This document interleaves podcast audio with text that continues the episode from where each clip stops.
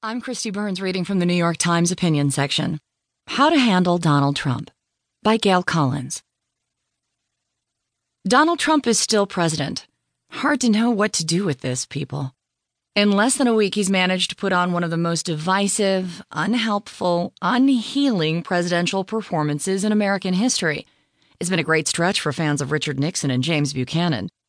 On Wednesday, Trump had to dissolve his business advisory councils because the C E Os were...